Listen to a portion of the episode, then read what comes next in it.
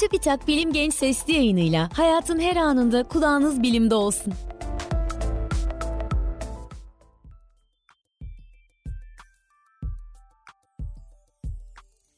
Uzaya ve bilime meraklı dostlar merhaba. Bilim Genç Sesli yayınının bu bölümünde Ay'a tekrar insan göndermeyi ve ayrıca Ay'da kalıcı bir üs kurmayı amaçlayan Artemis projesi hakkında konuşacağım. Artemis projesi ile 2030 yılına kadar başarılmak istenen 6 ana aşama bulunuyor. Bu aşamalardan bazıları tamamlandı. İlk iki aşama astronotları uzaya çıkaracak Space Launch System veya kısa adıyla SLS roketinin ve onları Ay'a taşıyacak Orion kapsülünün yapılmasıydı. Bu aşamalar başarılı bir şekilde sonlandırıldı. Hem roket hem de kapsülün yapımı bitti ve projenin ilk görevi için hazır hale getirildi. Birazdan ilk görevin amacından bahsedeceğim. Projenin üçüncü aşaması ise astronotların gidiş ve dönüşleri için gerekli yer sistemlerini oluşturmak. Bu çalışma devam ediyor.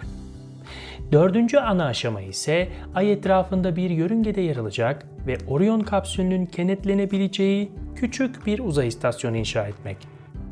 Beşinci aşama ise ay etrafında yer alacak uzay istasyonundan ay yüzeyine insanları güvenli bir şekilde transfer edecek taşıma sisteminin yapılmasıdır.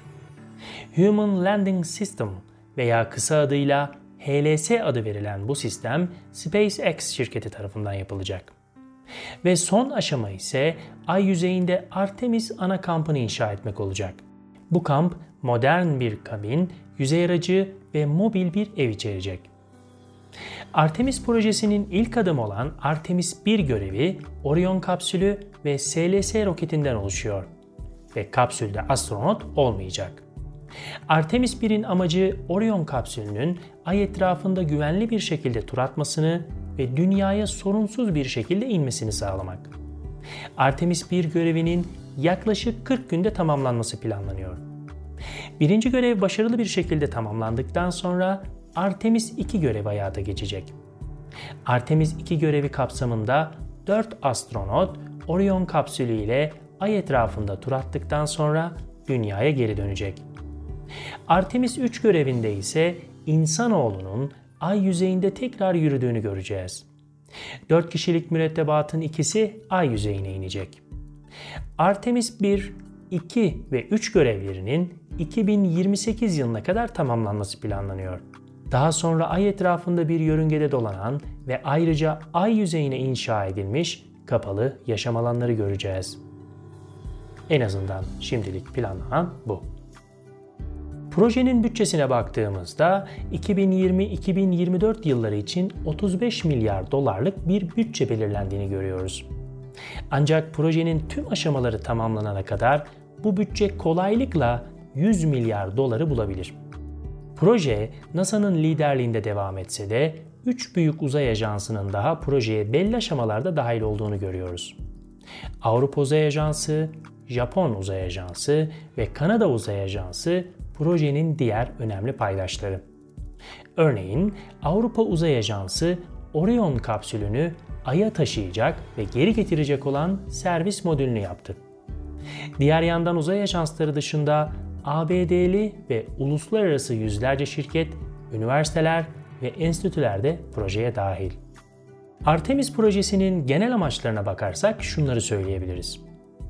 Artemis projesi öncelikle bir bilim projesi olduğu için bilimsel keşifler olması muhtemeldir. Ay yüzeyine kalıcı yerleşim alanları kurulacağı için ay yüzeyi hiç olmadığı kadar detaylı incelenecek. Bu esnada yeni keşifler yapılabilir. Ay yüzeyinde olduğu düşünülen suyun elde edilmesi ve kullanılabilir hale getirilmesi üzerine çalışmalar da olacak. Ay'a dönüşün diğer önemli nedenlerinden biri de ekonomi ile ilgilidir. Ay madenciliğinin resmen başladığını göreceğiz. Nadir elementler olarak bilinen ve yüksek teknoloji ürünlerin yapımında ham madde olarak kullanılan elementler asteroid veya ay madenciliği ile elde edilecek. Periyodik tabloda lantanitler grubunda yer alan bu elementler dünyada da bulunuyor.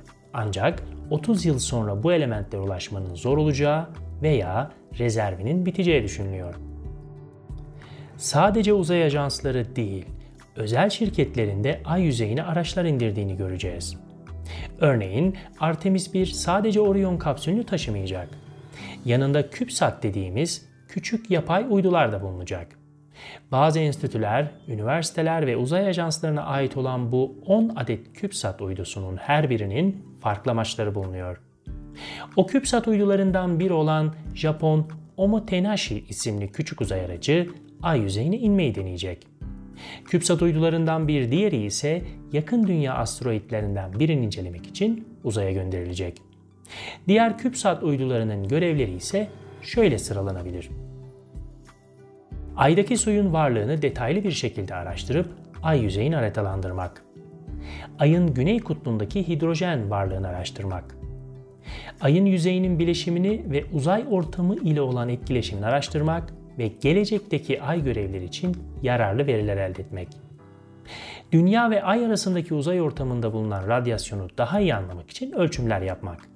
Bu sayede derin uzay görevlerinde kullanılacak elektronik sistemleri ve ayrıca astronotları daha iyi koruyacak önemli bilgiler elde etmek. Gördüğünüz gibi Artemis projesiyle birlikte gidecek olan CubeSat uydularının çok çeşitli ve gelecek uzay görevleri için çok yararlı başka amaçları bulunuyor. Artemis projesinin daha ileri bir gelecekteki hedefi ise Güneş sisteminin daha derinlerine yapılacak yolculuklar için Ay'ı adeta bir geçit olarak kullanmak. Artemis projesi sayesinde gelecekte yapılacak Mars yolculuğu için çok önemli deneyimler kazanılmış olacak. Ay sadece Artemis projesiyle ziyaret edilmeyecek. Aynı zamanda Çin ve Rusya da Ay'da üsler kurmak istiyor. Diğer yandan bir gün özel şirketlerinde Ay'da üs kuracağını düşünmek bir hayal değil. Öyle görünüyor ki önümüzdeki birkaç on yıllık süreçte Ay, ülkelerin ve özel şirketlerin ulaşmak için rekabet ettiği en önemli gök cismi haline gelecek.